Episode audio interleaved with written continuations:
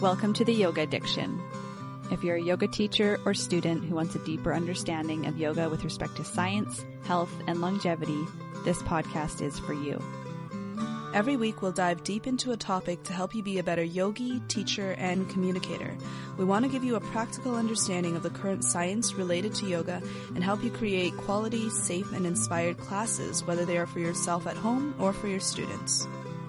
I'm Natalie Sanger. And I'm Sandy Hewitt. We look forward to you taking part in our conversations. Hey, Nat. Hey, Sandy. How's it going? I'm good. How are you? I'm pretty good.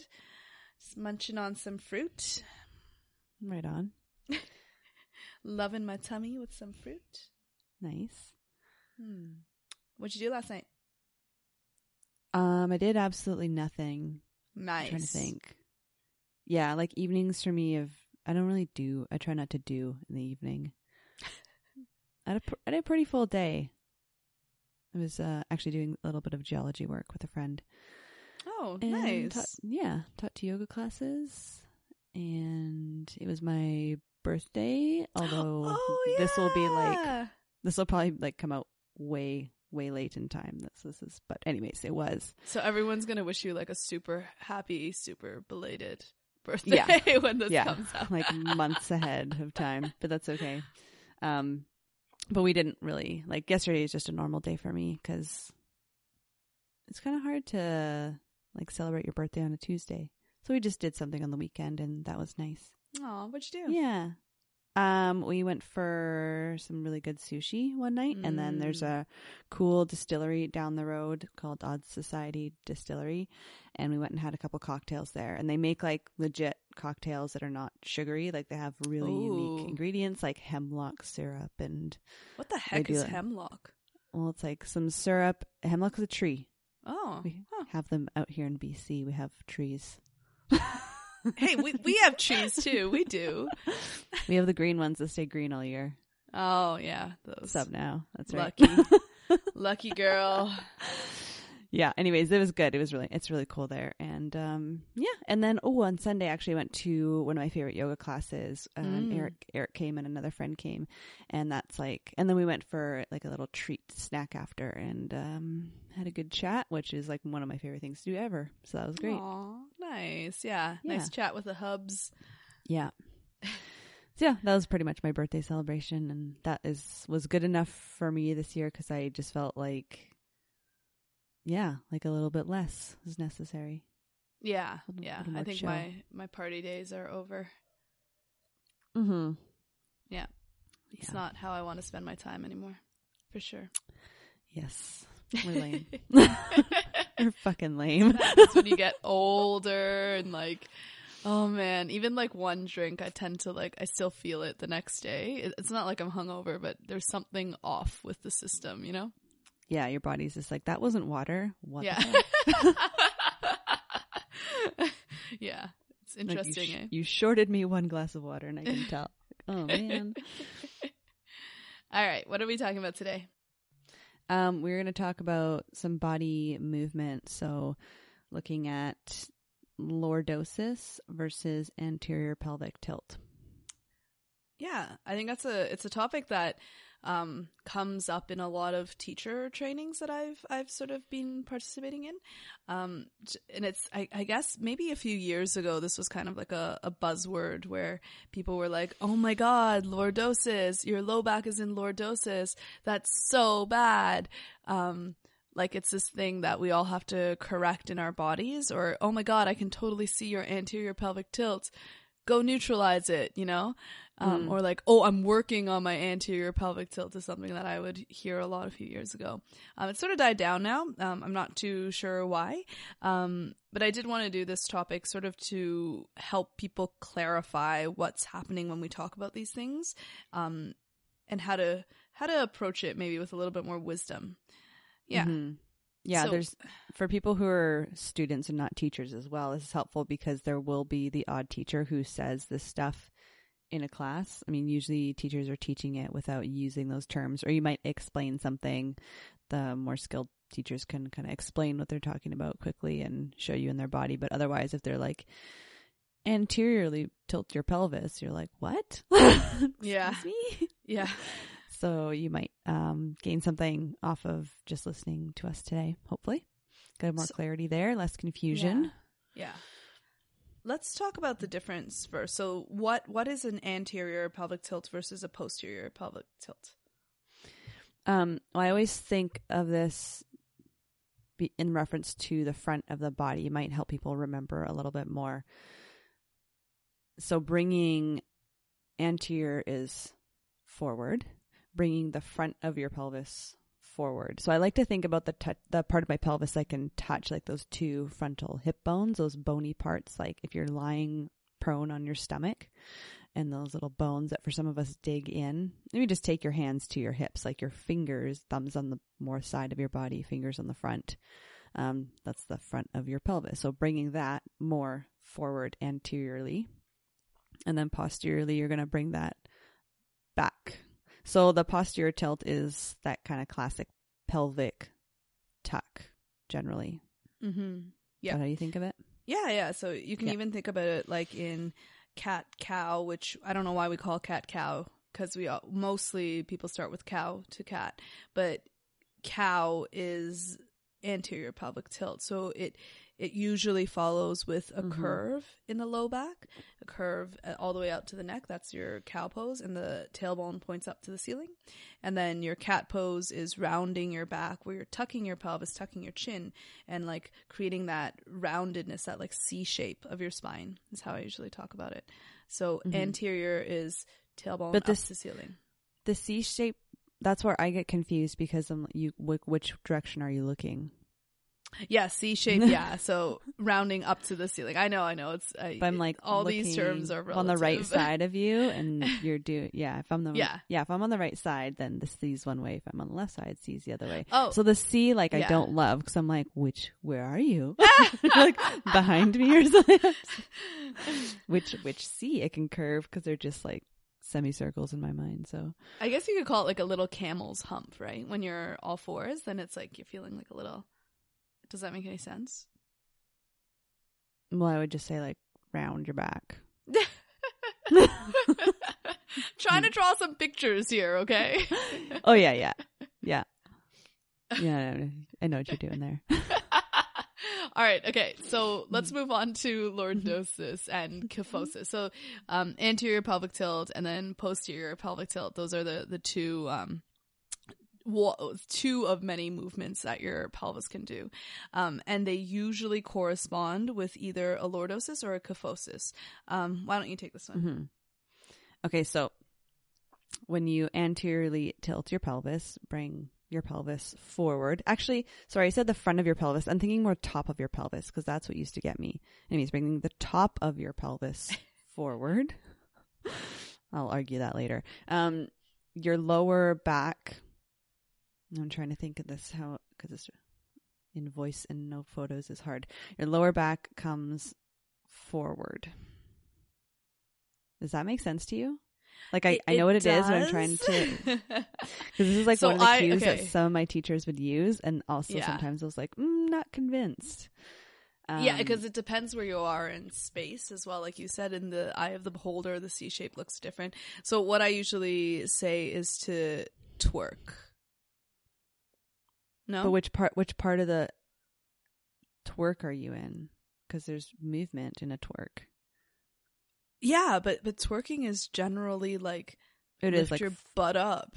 yeah, You know, lift your butt up, arch your back like a sexy yeah, Cardi B. yeah, yeah, I don't know how else to. yeah. That Okay. makes sense. That makes sense. Or like bringing, moving your low back in until your like your whole the front side of your body moves forward. Yeah, or maybe like low back towards your belly button. Yeah. Yeah. Yeah. So that's move your move your lower back yeah. towards the front plane of your body. yeah. And I mean like I I guess the thing that's important is with lordosis it it your back already has a natural lumbar curve that we call lordotic curve. Um and it's not a disease. It's not like it's not something bad. You shouldn't No. try to undo that. No, that's fine. So yeah, bringing Yeah. more lordo- lordosis into your lower back, you're just exaggerating the natural curve, Yes. Yeah. which is an exercise that you need to do. Like those muscles at some point need to be able to turn on. They're hugely important in like your overall what you would call quote unquote core support. Uh, the back yeah, side of your Yeah, body. it is. Yeah. Yeah. Mhm. Yep. Uh, so kyphosis is basically the opposite of that. Um, so kyphosis, natural kyphosis in the spine happens in your thoracic spine, um, and really interestingly, um, this is actually called your primary curve, um, and it's because as we were growing and coming, you know, as, of age to be able to stand up on our two legs, like as little babies, um, the first curve that we have is a kyphotic curve, so it's the thoracic curve, and it's that fetal position, which is why it's called fetal position. Um, so the kyphotic curve is called your primary. The lordosis, and you have two lordosis, one in your low back, one in your neck, is called your secondary curves because they develop when you are able to hold your head up, and they develop when you're able to stand up. Um, they're basically weight bearing mechanisms. They're sort of like bridges. They're weight bearing mechanisms for you to be able to balance the weight of your body in vertical space and, and standing straight up and being bipedal. Um, there is a second kyphotic curve, and that's the curve of your head. So if you imagine the curve of your um, skull, um, looking at it from the side, there, there is that little like cup curve of your head that follows that. That's the same shape generally as the sort of mid thoracic spine area. Um, and so we have two kyphotic curves, two lordotic curves. Yeah. Mm-hmm. Yeah. The weight bearing um, aspect or of the spine is important. So if you had just like this straight vertical spine, and you imagine, well, we don't do this often, but just for an example, imagine like pushing down on it from above. Ugh. It has like it's relatively Nasty. brittle. Yeah. I mean, it's like pushing down on something that's straight but has a lot of notches in it, so there's weaknesses in it. And if you just push straight down, kind of like a little more brittle action where it would potentially fracture. The spring, like imagine just like a curved piece of, I don't know, wood or metal or something nice and long. You push down, straight down on it, it's going to bend a little more in those natural curves. So it bears weight better and Yeah, kind of exactly. um, kind of spreads out the force. Yeah, exactly. Yeah. Um so why are people so up in the hole, well at least a few years ago up in the hole like I got to get rid of this anterior pelvic tilt? Um, I don't know. I'm trying to remember, like in my experience. Well, okay, yeah, I'm thinking about this. Probably people who knew a little bit more about anatomy were concerned about the tightness of their hip flexors, and namely the iliacus and quadriceps will kind of bring you more into anterior pelvic tilts. So it goes back to that, like wanting your hip flexors to be like super duper long, and there's always kind of an obsession with that. Mhm. I mean, we Yeah. do sit a lot and we are in positions where there's a shortening there. And if you've had a body where you have more tension, um, you will notice that that kind of throws off your pelvis and you might feel something in your pelvis or you might find some, um, misalignment in your lower back or some pain there with the musculature around that trying to correct and help out for that asymmetry. Uh, so potentially that's what it's from, like linking back to the hip flexors.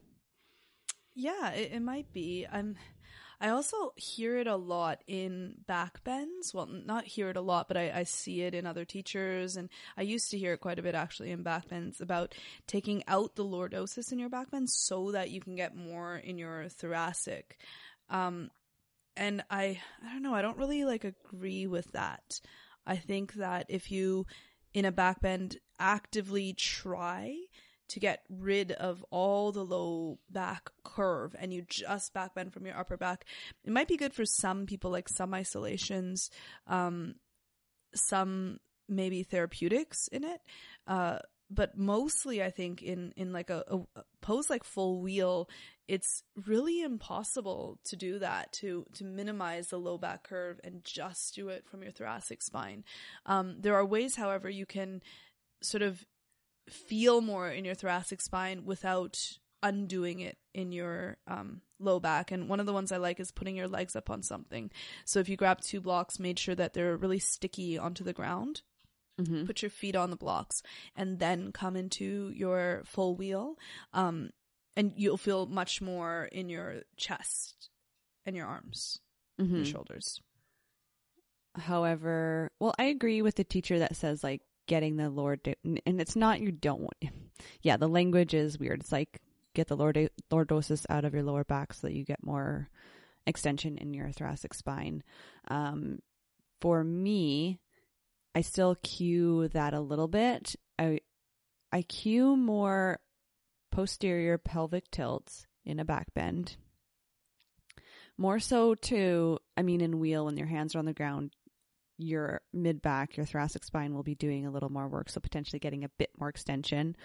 Um, you're not going to get all of it there, but more for the hip. Like it goes back to the hip for me because tight, I do have like that tight hip flexor or especially when I started yoga, like my hip extension was, I don't know, like maybe zero. Mm. Like my leg just didn't go back. My lower back would take all of it happily. Ah, yeah. So I, I'm pushing up into wheel and it's just like compression in my lower back. So I have Okay. to like really draw my lower abdominals in, like draw the, my frontal hip bones back, lift my pubic bone.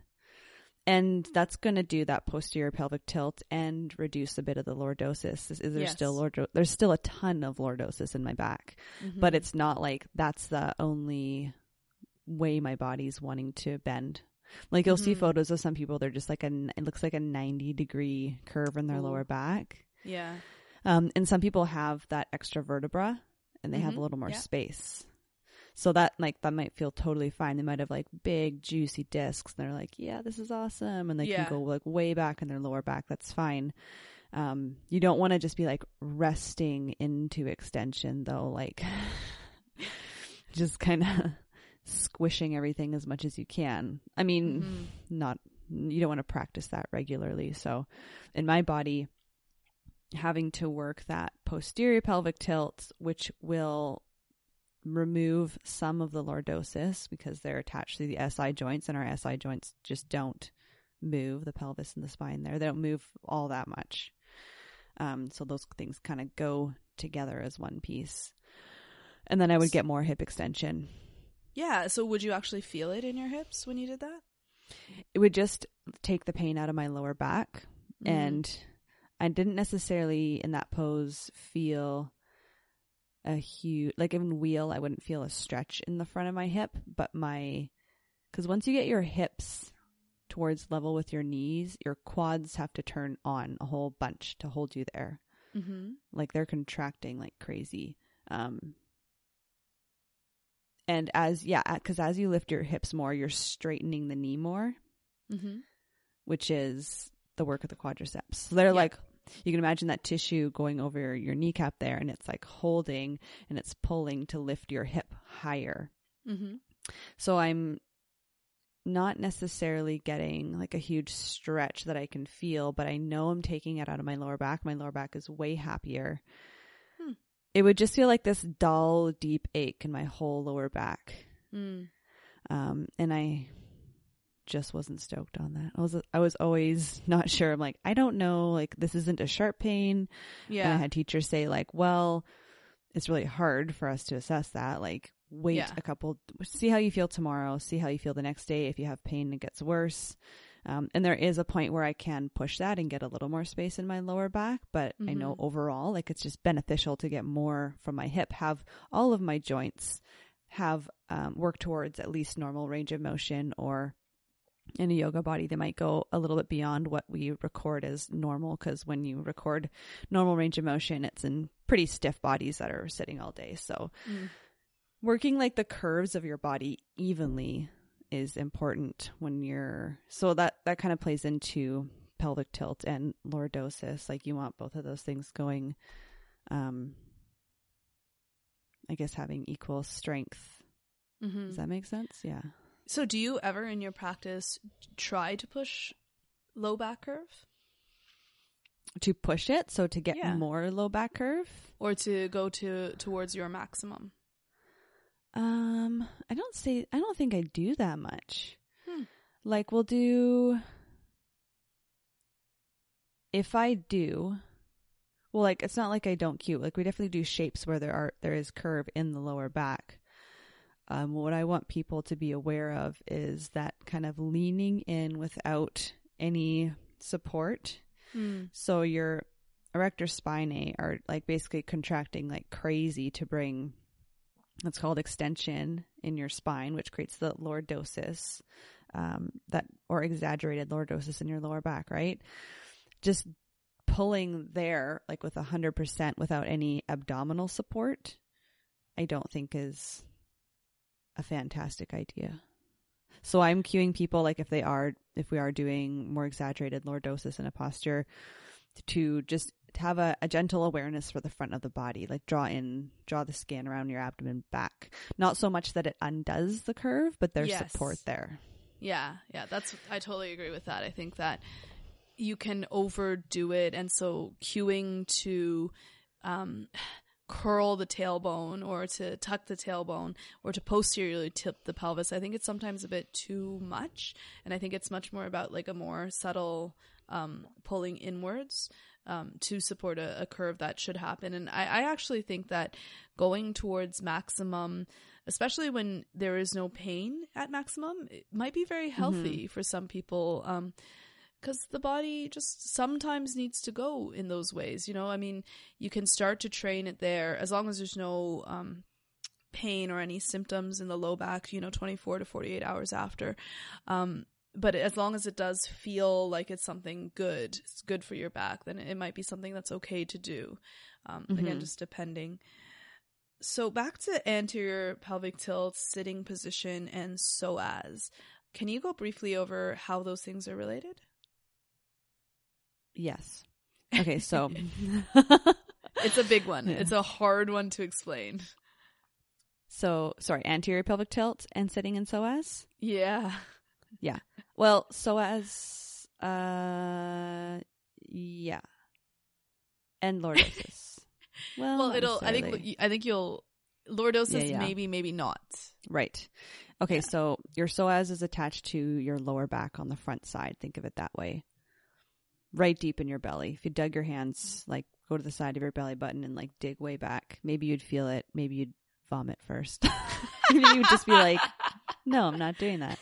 Um, but it, yeah, it's it's a it's a small, smaller muscle, um, which attaches to your spine and then it crosses the front of your hip. Just think like your underwear line where it meets your leg and then it attaches kind of to the it's like on the side and a little bit behind of your femur is that right The side. it's like it goes on the Yeah. like the inner edge of your femur and slightly behind Yes. yes It wraps all the way around. yeah. so up high on your femur like go inner thigh and a little bit towards the back there um Yeah, but you you can't touch that spot of it. No, It- it's no. like covered by the adductors and the hamstrings Mhm. and yeah so it's a very very very deep muscle um, and when you're sitting it's in a shorter position it also works with the iliacus so we sometimes call them iliopsoas together just give them one name they are two muscles they kind of make one so the iliacus goes in the wait yeah, the iliacus Yeah, yeah. Is, is sort of in the bowl of your pelvis. Yeah, you yeah it right. yeah yeah and yeah it joins the psoas as it attaches to the femur. I'm like, touching my hip then i'm like wait yeah so it's in you find that frontal hip bone um which is just like on the kind of side of your body that little bony part again you walk your fingers just in of it and you dig them back like you'll find there's a curve there you pull them back that one feels less uncomfortable but you might there's some dense tissue in there and that's the the iliacus and some other stuff so yeah it just attaches to the front side of the like I don't know. They look like little elephant ears or something. I don't know if you're looking Oh, at the, yeah. the bones of the pelvis. I guess they the do. front yeah. side of that, yeah. And then they come down again the front of your hip and they kind of attach to the same spot as the psoas. So when you're sitting, um, that both of those muscles kind of stay a little bit in a shortened position. Whether they are turned on a whole lot, I'm kind of not sure, or if they're just in a shorter position and then they get used to that position. hmm Do you think they're like on and holding? Um, I Or- think there's resting muscle tone, but it's not like pushing your knee up into your chest. It's not like crow pose, or it's not yeah, like yeah. um, you know, the standing leg raise where you have, or Utthita Hasta Padangusthasana C, where you're holding your leg up. So you're standing up, one leg is up, the leg is straight. Yeah, it's not, it's not like that Yeah. um, level of contraction, but I believe there is muscle tone, small, Yeah. small amounts of muscle tone. Um, and I think the other portion of the psoas that we should talk about regarding lordosis is that there is a portion of the psoas that crosses your low back. Um, your low back is always in somewhat of a lordosis, at least posturally, like as you walk around and live your life, walking up and down the stairs, walking to work, walking back from work, your your low back should be in this curve. So your psoas, as it follows that curve, is slightly curved as well. Um, and the psoas has a small role in maintaining that curve. Now, the bones and the discs themselves are shaped such that that curve will always be there, um, unless you actively undo it, like with your muscles. Uh, so if you're just standing, the curve is there because your bones and your discs are shaped so that the curve is there. So the psoas will always sort of be shaped that way as well, unless of course you actively undo it. Um, so there is also a resting muscle tone to keep your back in lordosis that comes from the psoas as well. Um, However, if you sit with very terrible posture and your back is rounded back, um, and you're slumped over your desks, maybe your elbows are down and you're resting your head on your elbows and you're doing whatever you're doing on the computer um, for hours on end, that's actually putting your lordotic spine into a kyphotic spine, right? So if you imagine that like slumping, uh, sort of You're- lazy, Kind of tucking your tailbone under yeah, the You're front sitting- of your hip bones will kind of sink back yeah. into your Yeah. belly ear. Yeah. Yeah, and you can even like if you're sitting now, you can sort of feel it. Like you move back towards the back of your sit bones, your low back pushes out towards the chair, um, and your belly just sort of drops. Uh, so that will actually, um, if you imagine, so your your psoas has always been in this uh, lordotic curve. It's always been in this sort of um, uh, natural curved shape, and then you do that, it's gonna scrunch up the psoas as it follows the lumbar spine. Can you see that? Sort of in your mind's Well, eye? I'm just, I'm not really understanding the way you're explaining it as the psoas being curved. Because, like, to me, it's like a more of a straight line between lower spine and leg. It curves a little bit over the front of the hip. Um, because it's like attached to the side and the front of the vertebrae. Mm. Couple. Just from what I understand, I, I believe it plays a small role in maintaining that curve. Right, because it's pulling forward. It's because of it's where it's connected. It pulls pulls forward on Oh, your is it? lower back. Yeah, yeah. Oh, oh, I thought it was. I thought it was because of its connection to the low back. But maybe, yeah, maybe it is because it's connected to the hip. It's connected to the front of your body, Yeah. so it does pull you forward. Yeah. So it's yeah, imagine just like a rubber band or something and it's more Uh-huh. on the front side of the spine. It's like on the side and the front and then you're pulling on that rubber band or just a strap or something, imagine a strap, it's going to pull your whole whole low back forward and create Okay. that forward curve, the lordotic curve. Cool.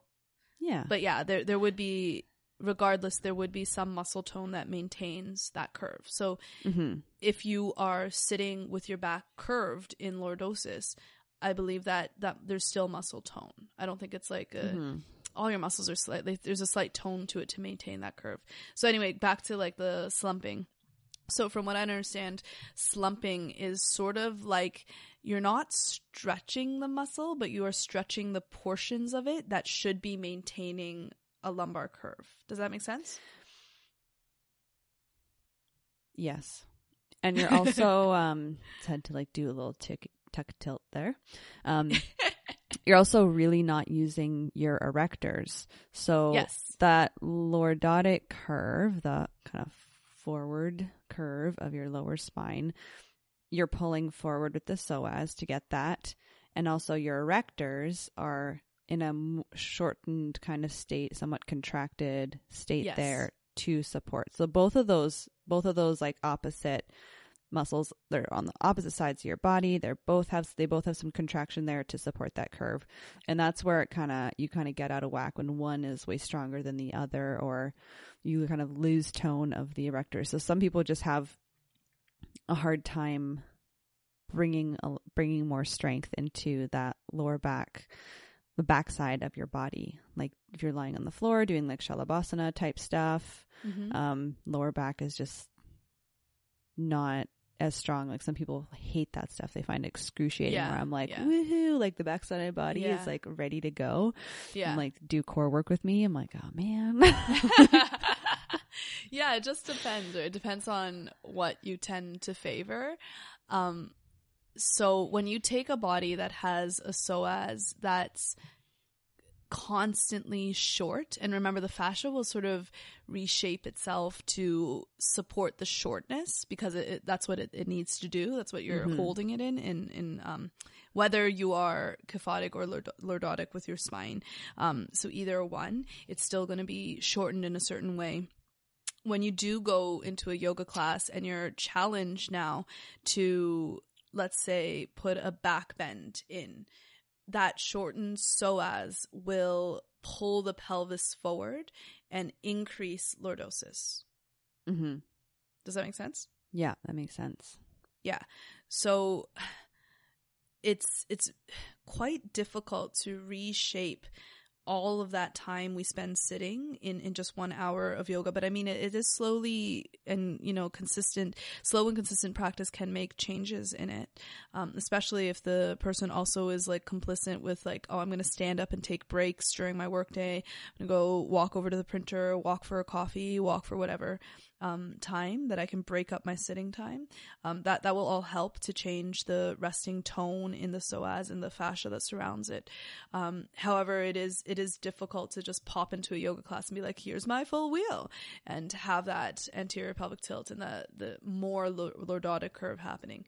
Um, and and just to remember for the teachers out there that this will be asymptomatic in a lot of people. This will not present as pain for a lot of people, especially if you're younger, especially if you just started sitting, um, and it's not like it hasn't taken its toll yet. It, it hasn't like written itself into your body yet. Um, so yes, it is cool to catch it earlier, um, but also it's very hard to catch. sorry like the tightening of the psoas yeah, it's Yeah, really hard like- to see. It's hard to hard Yeah, to yeah. pinpoint. you'll usually notice like you're not gonna well rarely i had i think i maybe strained my psoas at some point but more often it's gonna show up somewhere else like you're not gonna feel that muscle is sore um, you'll maybe get something going on in your piriformis across the back of your hip because Mm. with um the way your psoas is if that's kind of like the primary area where your the lordosis and anterior pelvic tilt are getting out of whack um if you do have it also more on one side of your body Mhm. That can create start to create um like a scoliosis like it's pulling more on one side and it's each psoas on the left and the right they're attached more to the front and then obviously a little bit of the side of the the lower spine so they're gonna like pull more on that one side and your lower back can kind of curve a bit to the to the side there that makes sense Yeah, yeah, absolutely. Um, yeah, because it's a front and side muscle. Yeah. But like if you Um, ha- if you know you have te- more tension in one hip than the other, like don't be like, "Oh my god, I have scoliosis." And like yeah, I think everyone does a little bit and honestly it doesn't matter if it's not causing you problems. If you're aware of like one side is tighter than the other, then that's kind of good enough and you know maybe you need to do an extra bit of hip extension on one side. Um like don't freak out over this stuff people also like i wanted to say about sitting like sitting you want to like you said have like that little bit more anterior pelvic tilt or not or not an exaggerated posterior pelvic tilt. So a little bit of a natural curve in your lower back. You're not necessarily going to feel that in the musculature. So if you put your hand on your lower back you're looking for like a round kind or sorry like sorry like kind of like a flat feeling in the musculature and the tissues. But once you like you and I have seen in a cadaver, like your spine really does go forward away from those tissues. You don't need to feel like the skin on your lower back is curved forward to have a lordotic curve. Yes. Yes. Even like with, you have to get your lower back fairly round or like the tissues feeling a little bit more round to have a more flat spine. Mm-hmm. Um, and then don't feel like you need to like sit up super tall and use your whole back because that causes people a lot of back pain using Yeah. the erectors too much through the middle back. Yeah, absolutely. And then you get that pinchy between your shoulder blades, but it's not the rhomboids. Um, Mhm. Yeah, and, and it just like th- like shoulders back, throw your chest up is a little. It's like too much. Yes, exactly. Yeah. Yeah, yeah. So it can sort of go either way. hmm I, I just tell people like, look, if you take a break, like sit however you're gonna sit, that's conducive to you concentrating and focusing on your work. But take lots of breaks. Try to break up every 20 minutes. Stand up, look at something far away, stretch your arms up and over your head, do something with your body that you haven't done in that last like 20 minutes. And I know 20 minutes is like really impossible, but just try. You can just put like a little timer on your phone that makes a Mhm. just maybe a vibrate or like a really like subtle ding depending on your workspace if you are someone who's sitting um, Yeah. if you're like in an open workspace then obviously don't just like have an alarm going off yeah, and I choose the 20 minutes more for eyesight actually. Um so I was told by my ophthalmologist way back my eyes are terrible. Well, they were terrible and I got laser vision and now I have laser eyes. But Mm. uh, way back when I was told that every 20 minutes, like the 2020 rule, every 20 minutes go look at something that's 20 feet away. So rather than looking like at something really close all day, you want to stand up, look far for at least 20 seconds.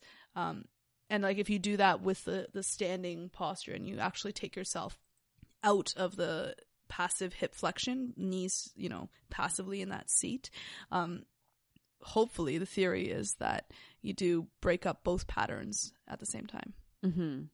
yeah that's really smart we've been sitting Yeah. for like an hour i haven't gotten I know. yeah I have been looking. So across the street, there's this Canadian flag, like way, way across the street, and it's like it's nice. I just look at it.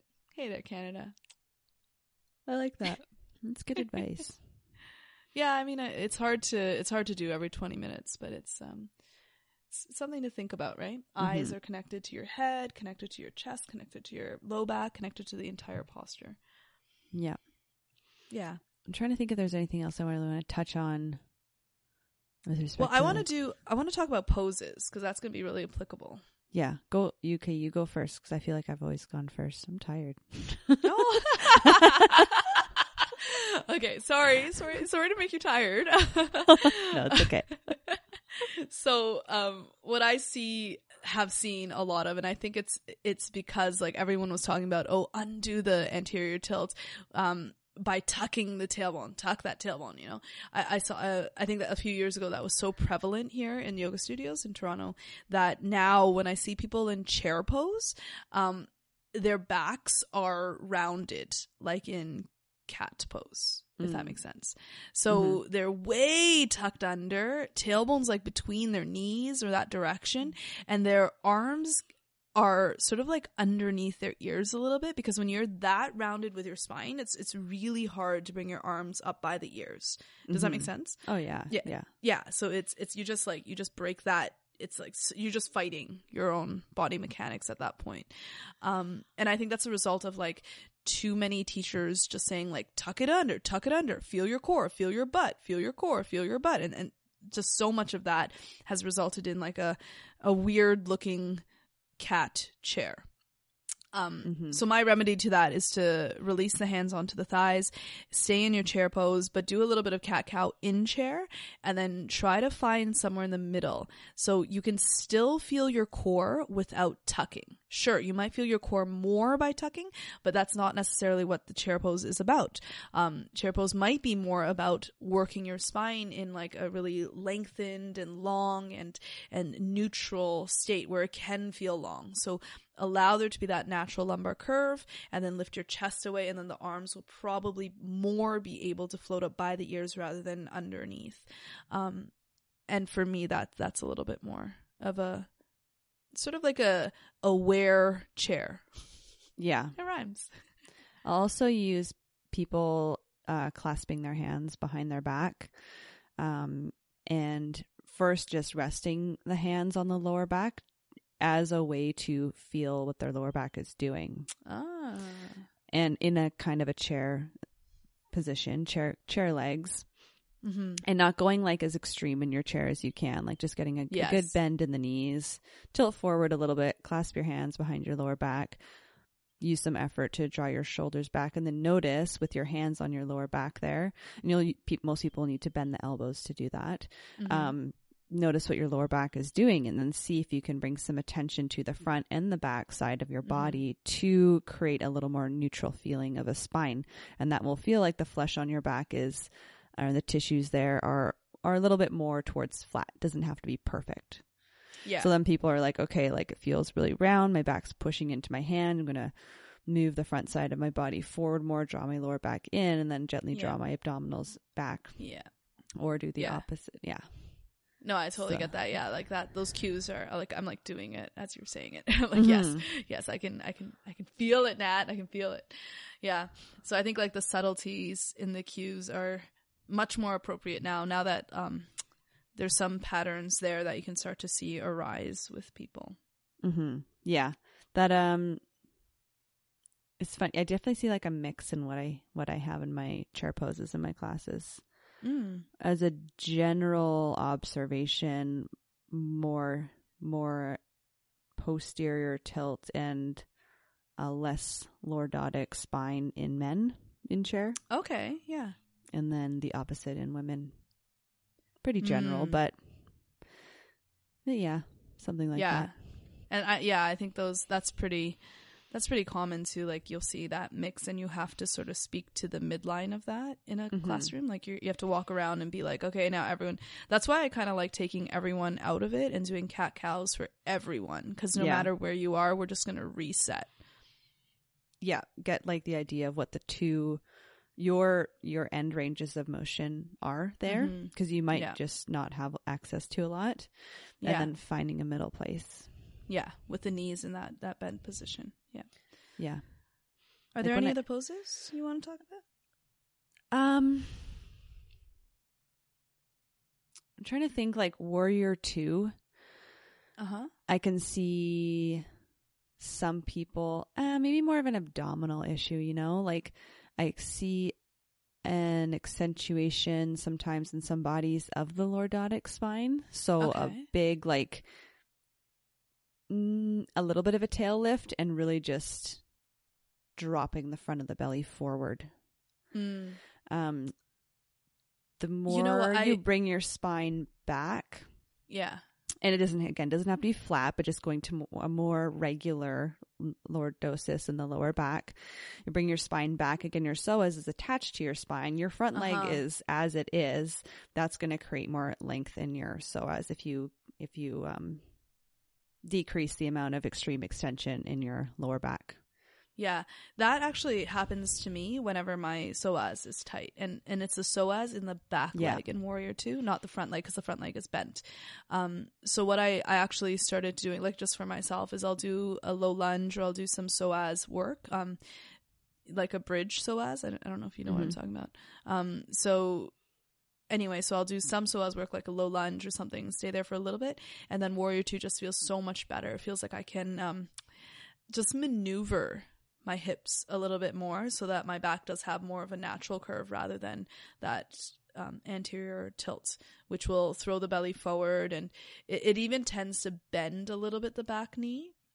Um, yeah so yeah, that's like another little bit of a tell in some people, not in all people. But yeah, if there was like a discomfort in Warrior Two, um, right off the bat, I would just be like, "Come on down, let's do some low lunge. Feel it in the front, the the back hip. Sorry, the the psoas of the back hip first. Maybe even some quad work, since that is a hip flexor. hmm But it, yeah, I think it would be both legs. Your back leg, you're right, is further away, so that's probably the problem area Mm-hmm. more so. But front knee bent because your psoas attaches to your thigh. That doesn't matter too much. Like both legs are just away from your body. Hmm. But front knee bent, wouldn't that just throw your chest forward? Um, I don't, not necessarily, because there's Hmm. nothing like attached from your knee to your chest. Oh, well, like throw the spine a little bit more forward. So there's that. Also, that like the, the other thing in Warrior Two, the lean forward Mhm. in Warrior Two. You know what I mean? Yeah. the like leaning towards the front of your mat. Yeah. Yeah, that's a different thing, and Okay. I think that's just like spatial awareness. Oh. I wouldn't Yeah. think the knee does that. Because if you just straighten that knee, people are still leaning forward. Maybe. True. I don't know. I've never tested that. Huh.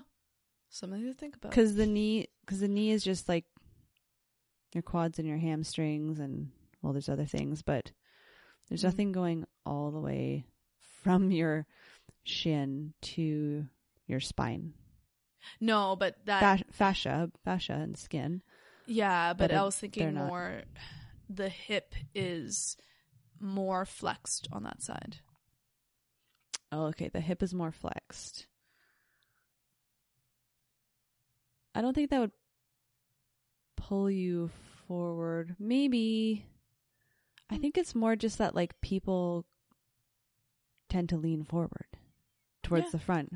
yeah everything's possible i know like trying to correct that uh sometimes it happens very easily like just gliding asking them to glide their shoulders over the hips sometimes that happens very easily and Mhm. sometimes it, it's just it doesn't happen at all so i'm not i'm not too sure where that comes from I actually. guess people like really rely on their quads in warrior. Um, hmm Gaining strength in the back leg and relying on that is difficult for people to, especially when they're learning to kind of tune in. Like that leg's not just there as a placeholder. It's you Mm-hmm. can you can like lean into it, push into it. Ideally, you're kind of pushing the outer edge of your foot down, and that will bring more Mhm. awareness to the whole backside of your body. And you'll usually see people's shoulders come back. They'll be a Mhm. little more Oh, okay. upright. Yeah, oh interesting but yeah. Check it out. See. yeah i will See you new. And then if anyone has any comments around that kind of stuff in Warrior, um, we love to be in conversation with you guys. So, I mean, we're not here with all the answers. It's kind of a conversation, as you can tell. Definitely a conversation. So we always um, link our email, so how to contact us in the show notes. So send us a message about anything we've said, or um, if you have any questions around the stuff that we've talked about, we'd love to hear from you.